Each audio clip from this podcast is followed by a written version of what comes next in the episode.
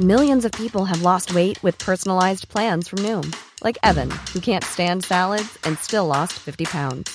Salads, generally, for most people, are the easy button, right? For me, that wasn't an option. I never really was a salad guy. That's just not who I am. But Noom worked for me.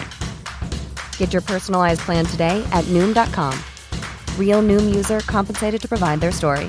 In four weeks, the typical Noom user can expect to lose one to two pounds per week. Individual results may vary.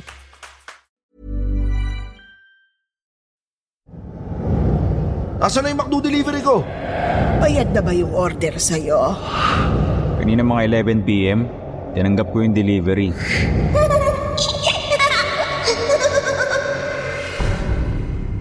Grab Delivery Stories Part 2 Sa mga kakwentong takipsilim naming mahilig makinig sa mga narrations, huwag niyo pong kalimutan ha, bumisita kayo sa isa pa naming channel na Sityo Bangungot. Puro narrations na ang ilalagay namin doon para po ito sa inyo sa mga gustong makinig ng mga kwentong pampaantok. Ito na ang pampatulog nyo tuwing 8pm ng gabi. Huwag niyo pong kalimutan. Sityo Bangungot.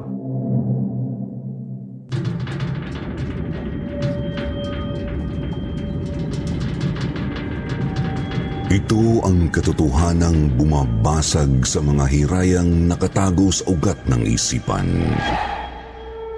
Ito ang lagusan papunta sa mundong wala pang nakakakita. Ito ang mundo ninyong kinasasabikang matuklasan.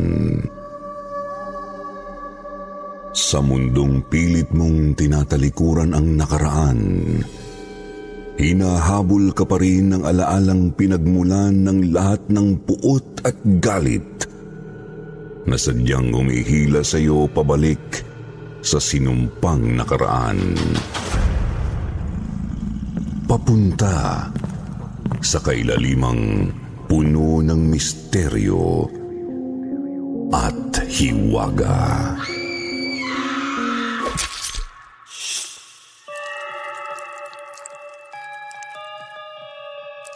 Magandang gabi sa inyong lahat. Ito po si Jupiter. Ang inyong tagapagsalaysay sa gabing puspus ng kababalaghan at katatakutan.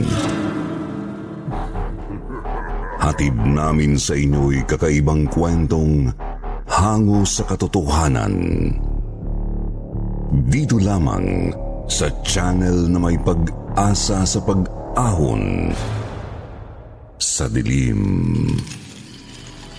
Ang kwentong takip silim.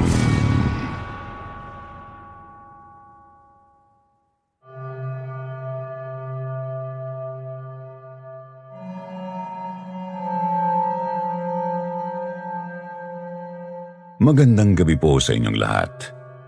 Kumusta po kayo? Isang mapagpalang gabi po sa inyo, Sir Jupiter.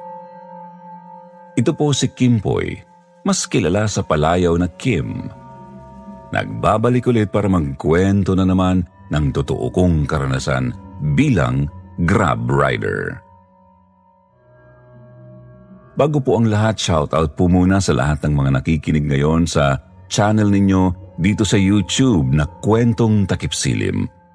Lalong-lalo na sa mga katulad kong Grab Delivery Boy. Sa tropang rider sa Cavite, para po sa inyo ulit tong kwento ko mga pare. Bilang isang Grab Delivery Boy, hindi ka palaging pwedeng tumanggi sa mga orders. Kung saan-saan lugar ka magdi-deliver ng pagkain, groceries, minsan gamit, pero nung kasagsagan ng pandemic, mas marami ang nagpapadeliver ng mga gamot. Ubusan ng gamot nun sa mga pharmacy at drugstores kaya pahirapan din sa paghahanap ng maidi-deliver. At dahil panahon ng pandemic noon, sobrang ingat namin ni paring Sam.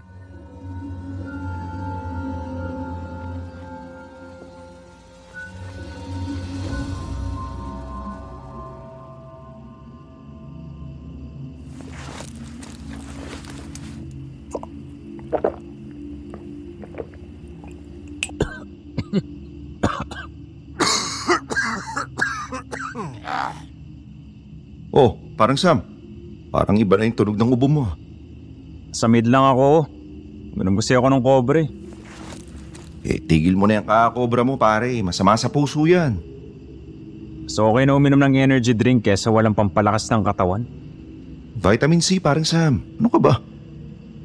Eh, wala na nga ako mabili sa Mercury. Paracetamol nga, ilang linggo nang in-order sa atin eh. Wala tayong makuha supply. Sana matapos na tong pandemic na to, no? Hmm. Pero mas malakas ang kita natin nung nagka-COVID-19. Aminin mo yan, pre. Paano mo nasabi? Eh, dumami yung order ng pagkain eh. Bawal silang lumabas. Papagrab na lang sila. Parang ayoko na nga mag-grab rider, pare. Bakit naman, Kim? Eh, nung isang gabi kasi... Ano to? May nangyari na naman? Oo, Sam. Na-email mo na ba sa kwentong takip silim yung kunento mo sa akin last time? Oo, pati itong bago kong kwento sa'yo, i-email ko din sa Katie. So, saan ka nag-deliver? Sa bandang silang yung address nung pinagatidan ko ng McDo. Umabot ka dun? Sayang eh, nasa paliparan na ako eh. Kakatid ko lang ng pagkain dun. So ako na tumanggap ng delivery sa silang. Ano nangyari? Bakit parang balisa ka, Kim? Eh madilim pero alas 6 pa lang nung gabi nun eh. Kinuha ko yung order sa McDo sa paliparan. Isang burger na may kasamang coke at fries yung order. O tapos? Ayun, nag-drive ako pagkagaling sa McDo. Nung medyo paglagpas ko sa Petron, pakana na ako papunta doon sa mga bentahan ng halaman. Biglang may tumawid na hindi ko alam kung malaking aso o bata o maliit na sasakyan sa harapan ko. Bakit hindi mo matukoy kung ano? Eh sobrang bilis pare. As in sobrang bilis. Para lang akong namalik mata. Umagis ako pare nung pumreno ako. Sumubsub ako sa damuhan sa kanang gutter. Alam mo sobrang sakit ng mukha ko pero ang nakakapagtaka pare. Wala akong sugat. Wala akong pilay. Sa taas ng inilipad ko at layo ng binagsakan ko, himala na at buhay pa ako. Talaga? Tapos anong ginawa mo? Eh yun, napaupo ko sa damuhan ng 20 minutes. Inalog-alog ko muna yung ulo ko kasi parang tumabingi yung tingin ko sa mga bagay. Tumabingi? Oo, parang Sam. Parang basag ng salamin yung tingin ko sa daanan. Nahilo ako ng bagya. Pero nagbalik ako sa dating ulirat ko nang may maliit na bata ako nakitang nagbukas ng delivery box ng motor tsaka tinangay yung burger, fries at coke.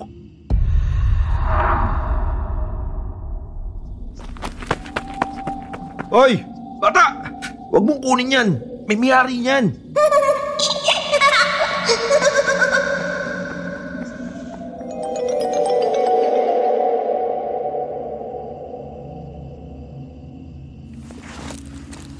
Marami talagang loko mga pulubi kahit saan, Kim. Hindi siya pulubi, paring Sam. Eh ano siya? Batang nagtitrip magnakaw ng pagkain? Basta iba siya. Paano iba? Eh, tumakbo siya ng matulin papasok sa loob ng no trespassing na bakanting lote na punong-puno ng mga nagsisiksika mga puno at matataas na damo. Ang instinct ko, syempre, habulin yung pagkain. Kasi ayoko mag-abono kung o-order ako ulit, gano'n man kamura yung order na yun. Tama ka dun. O tapos? Ayun, mabilis tumakbo yung bata. Yung mga puno na dinaanan niya, bigla na lang lumaki ng lumaki sa paningin ko, pare. Parang habang papasok ako sa loob ng gubat na yun, umalaki lahat ang mga bagay sa paligid ko. Hindi ko sure kung lumalaki nga yung mga puno o ako yung lumiliit. Kasi nang hindi ko na maabutan yung bata, huminto muna ako sandali sa ilalim ng puno ng mangga. Hmm, mangga nga ba yun? O lemon? Ewan ko. Lemon? May higanting puno ba ng lemon, pare? Yun. Yun ang pumasok sa isip ko paring Sam. Balimbing, kasoy, pinya. Hindi, hindi pinya yun eh. Eh anong prutas yung nakita mo? Eh ngayon lang ako nakakita na ng ganong klaseng prutas paring Sam. Hindi ko alam kung anong tawag dun. Tapos naglaglagan lahat mula sa itaas ng puno. Mabuti, hindi ako tinamaan sa ulo. Alam mo kung bakit? Bakit? Pare, kasing bigat ng buko yung isang piraso ng dilaw na prutas. We, hindi nga. Totoo nga. Kasi nung damputin ko, buko yung naalala kong prutas eh. Pero biglang nabaling yung atensyon ko sa isang nakakakilabot na bagay. Nakakakilabot. Oo pare, bigla ako nakarinig ng kakaibang ingay. Tunog ng isang libong taong umunguya. Eh? Eh hindi ako sumuko na hindi ko makuha man lang yung mga ninakaw na order. Kaya naglakad ako papasok dun sa gubat na yun. Hindi ko nga akalain na may ganong gubat sa silang.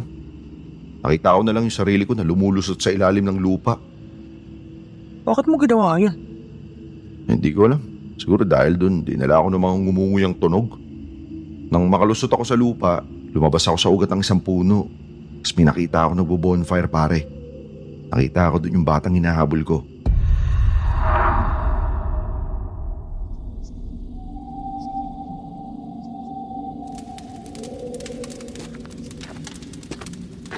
Hoy! Batang magdanakaw! Ayop ka! Pinalusong pa ako dito sa lugar na to. Nasaan na yung McDo delivery ko? Alam mo ba na masama yung ginawa mo? Masama ang magnakaw. Gagong batang to. Labas mo na yung pagkain, nasa na?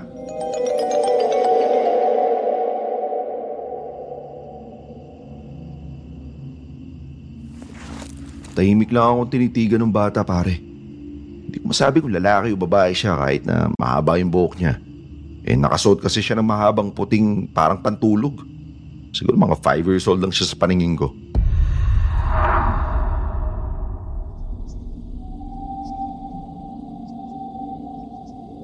Oh, bakit hindi ka magsalita dyan? Nasaan na yung ninakaw mo?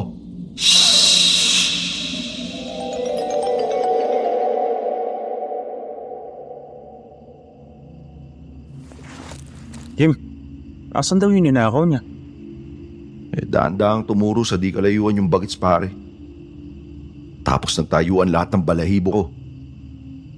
Nang makita ko yung halos isang daang batang kamukha ng magnanakaw na bata na nakaluhod pabilog sa bonfire habang inunguya ang napakaliit na piraso ng burger at french fries.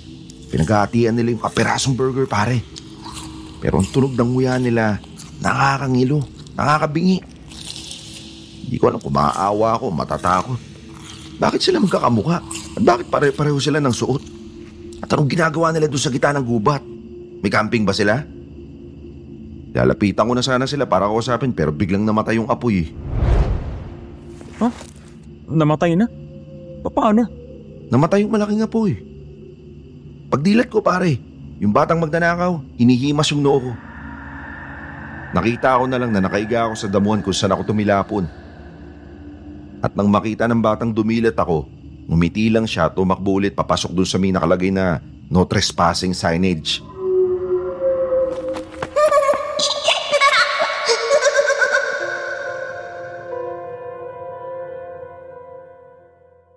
Pare, nainkanto ka. Mismo, yan din ang sabi ng isang matandang nakakita sa akin nung gabi na yun. Alam mo, pasalamat daw ako sa engkantong nagligtas sa akin.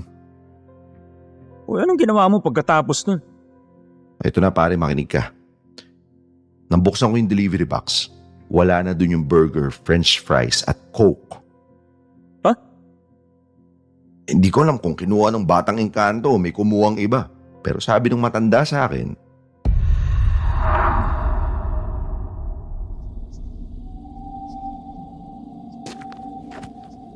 Yung address na tinatanong mo sa akin kanina, yung lugar na pagdadalhan mo ng pagkain, ano po Lola? dyan yun sa bakanting lote na may nakalagay na no trespassing. Sigurado po kayo Lola? Sigurado.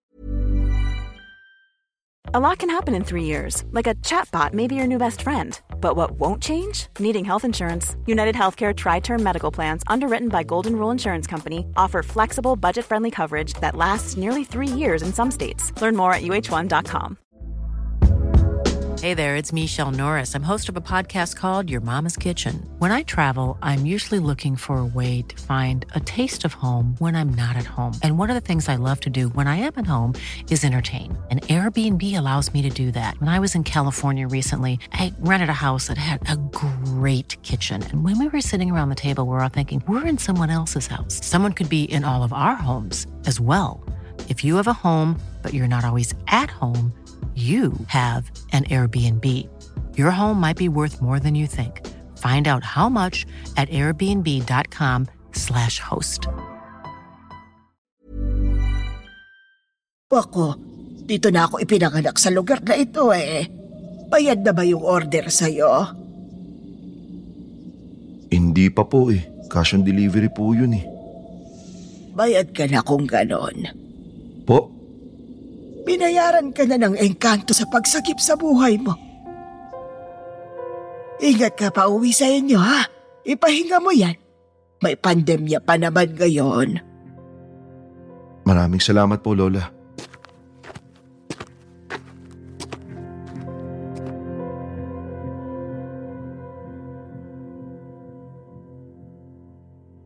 Isa po yun, Sir Jupiter, sa mga hindi ko makakalimutang pangyayari sa tanang buhay ko.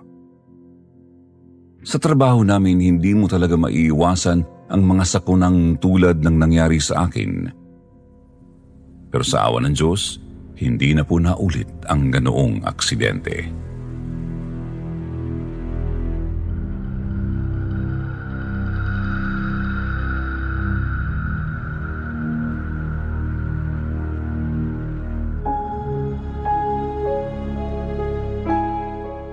Chowking Siopaw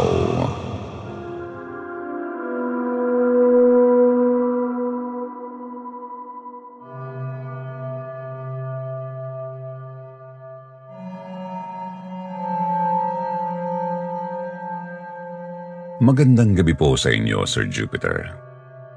Pinabati ko rin po lahat ng subscribers, listeners at tagahanga ng YouTube channel ninyong Kwentong Takipsilim. Ako po si Sammy, pero mas kilala sa pangalang Sam. Isa po akong Grab Delivery Boy. Ako po yung kaututang dila ni Kim Poy, aka Kim, na pinilit kong mag-email sa inyo noon para i-share yung mga kwento naming pangkwentong takipsilim. Sana po nagustuhan ninyo yung mga kwento naming nauna. Si Kim naman po ang nag-udyok sa akin na mag-email ng isa ko pang kwentong katatakutan. Halos limang taon na akong nagdi-deliver sa Grab kaya mas marami akong naikwento kay Kim na mga horror stories. 24 hours po kasi kaming nagdi-deliver dati para mas malaki ang kita. Yun ang mga taong hindi pa nangyayari sa amin ang nakakakilabot naming karanasan.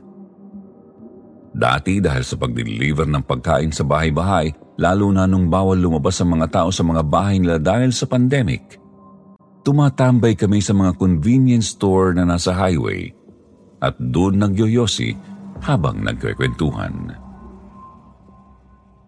Pero itong kwento ko ngayon sa inyo ay nangyari bago pa mag-pandemic.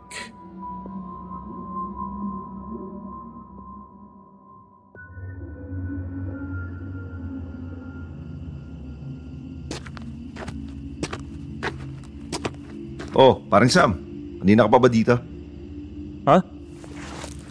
Kanina ka pa? Eh, Sam. Sam. Uy, ano? bakit tulala ka? Hindi ah. Tinatanong kita, hindi ka kumikibo. Ano ba sabi mo? Sabi ko, kanina ka pa ba dito nakatambay sa convenience store?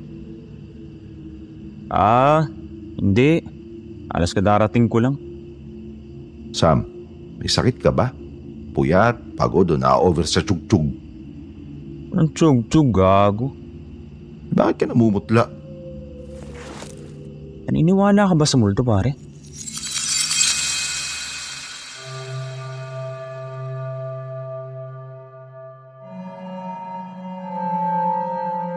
Natahimik bigla si paring Kim sa tanong ko. Hindi siya agad nakasagot. Tinitigan niya lang ako sa mga mata bago niya nilabas ang isang kahang yosi. Nagsindi siya ng sigarilyo bago umupo sa tabi ko at sumandal sa pader ng convenience store.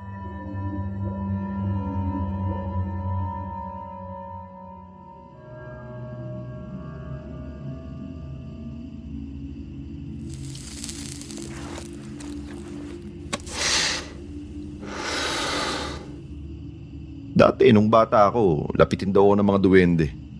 Kwento ng nanay ko yun sa akin. Sanggol pa lang ako nang minsan isang gabi nag empake ang tatay ko para sa trabaho niya sa probinsya. Nang, ayun, bigla na lang daw ako nawala. Wala ka? Paano? Eh, nasa una lang daw ako, iniwan ng nanay ko, natutulog ako. Mga 3 months old daw ako. Lumabas yung nanay ko ng kwarto para tulungan yung tatay ko na magtupi ng mga damit. Pagbalik ng nanay ko sa loob ng kwarto, wala na ako sa kuna. O saan ka napunta? Alam mo, saan ako natagpuan? Saan? Eh, bakit excited na excited ka malaman? Ang hilig mo mambitin.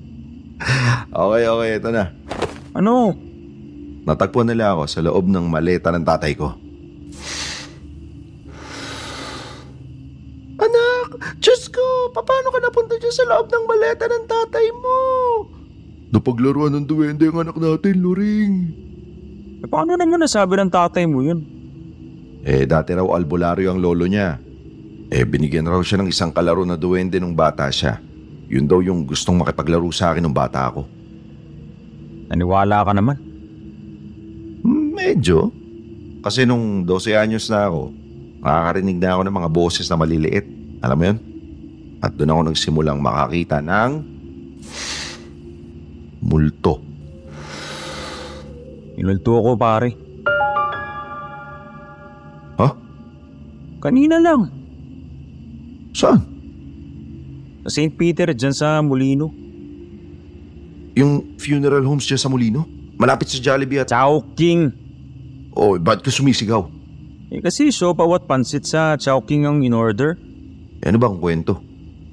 Pare, alam ko halos buwan pa lang tayo magkaibigan. Pero, hindi ko pa nakikwento sa'yo. May napatay ka? Gago, oy mo naman pre. O eh, ano? Bata pa lang ako, lapitin na ako ng mga multo.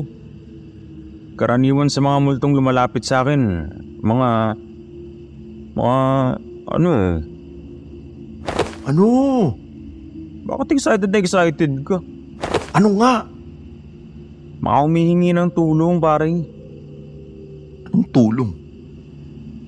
Kanina mga 11pm, tinanggap ko yung delivery.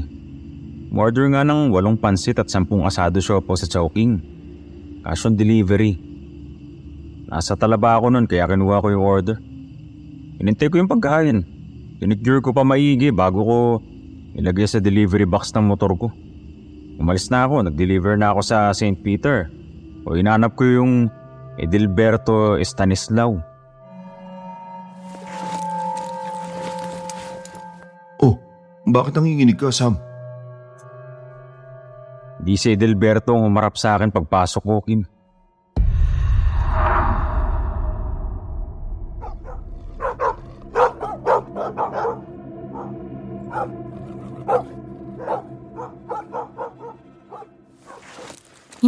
Umorder ng pansit at siopaw, kuya.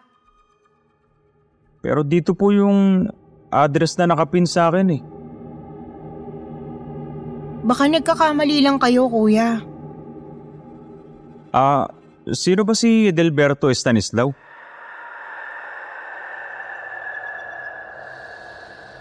Biglang tinuro ng babae yung patay na nakaburol sa loob ng kwarto. Hindi siya makapagsalita. Nanginig siya. Nanlamig naman ako. Nakaramdam ako ng tapik sa balikat ko. Malamig na tapik.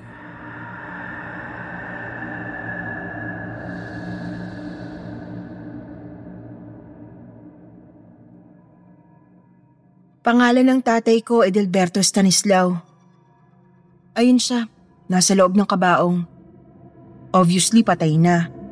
Paano mangyayaring si tatay ang umorder ng mga pansit at siopaw na yan? Ah, miss. Okay lang ba kayo? Bakit, ba- bakit natulala kayo dyan? Yan ang mga pagkain gustong bilhin ni tatay nung gabi na yon. Gusto niya kaming pasalubungan sa bahay ng siopaw at pansit dahil birthday ni Lolang kamamatay lang din last month. Ha? Kaso hindi siya umabot sa Chowking eh. Kitang-kita namin sa CCTV kung paano siya saksakin ng dalawang binatilyo sa tabi ng ATM machine kung saan siya nag-withdraw ng 3,000 piso. Sa halagang tatlong libo, tinaya ng tatay kong buhay niya. Pinatay siya ng dalawang hayop na yun. Kinalulungkot ko yung nangyari sa tatay mo. Um, sige, miss, ah, kunin mo na lang lahat ng mga pagkain na to. Aalis na ako, miss, ha? Pero hindi ka pa namin nababayaran, kuya. Ah, okay na po yun. Ah, ako na po ang bahala. Bye po.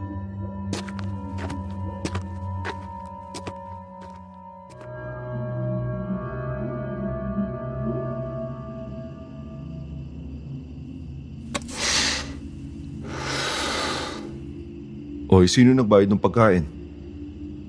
Ako. Gago ka ba pare? Eh, naalala ko kasi yung tatay ko sa kwento nung anak na babae. Mahilig din kaming pasalubungang magkakapatid dati ng siopaw at pansit ng papa ko. Yung nabibili sa Quiapo, eh, nakakamiss yung pansit doon eh. Lalo na si papa.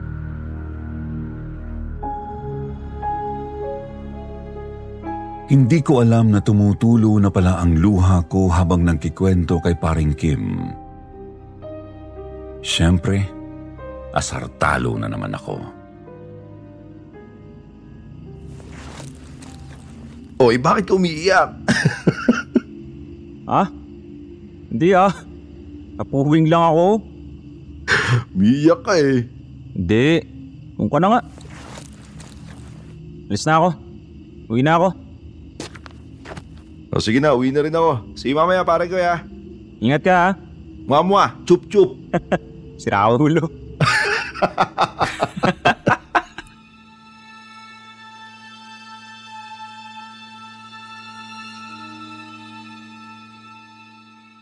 Hindi lahat napapantayan ng pera sa mundong ito. Kadalasan pera pa nga ang mitsa ng kasalanan. Totoo po yan, Sir Jupiter. Nung madaling araw na yun, nag-alay ako ng dasal bago ako natulog. Ipinagdasal ko rin ang namayapa kong ama. Marami pa sana akong gustong ikwento pero hanggang dito na lang po muna siguro.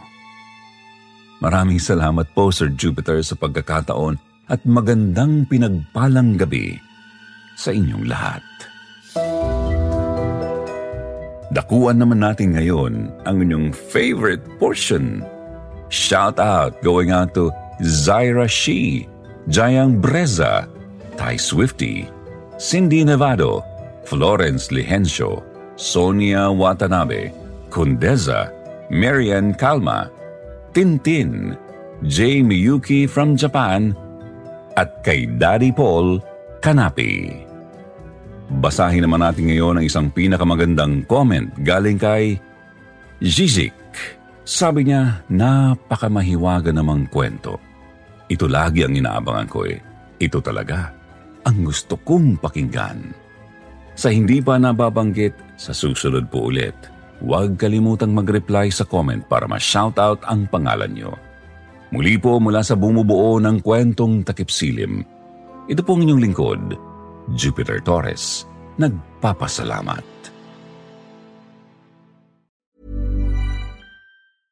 Hey, it's Paige DeSorbo from Giggly Squad. High quality fashion without the price tag. Say hello to Quince. I'm snagging high-end essentials like cozy cashmere sweaters, sleek leather jackets, fine jewelry, and so much more. With Quince being 50 to 80% less than similar brands. And they partner with factories that prioritize safe, ethical, and responsible manufacturing. I love that. Luxury quality within reach. Go to quince.com slash style to get free shipping and 365 day returns on your next order. Quince.com slash style.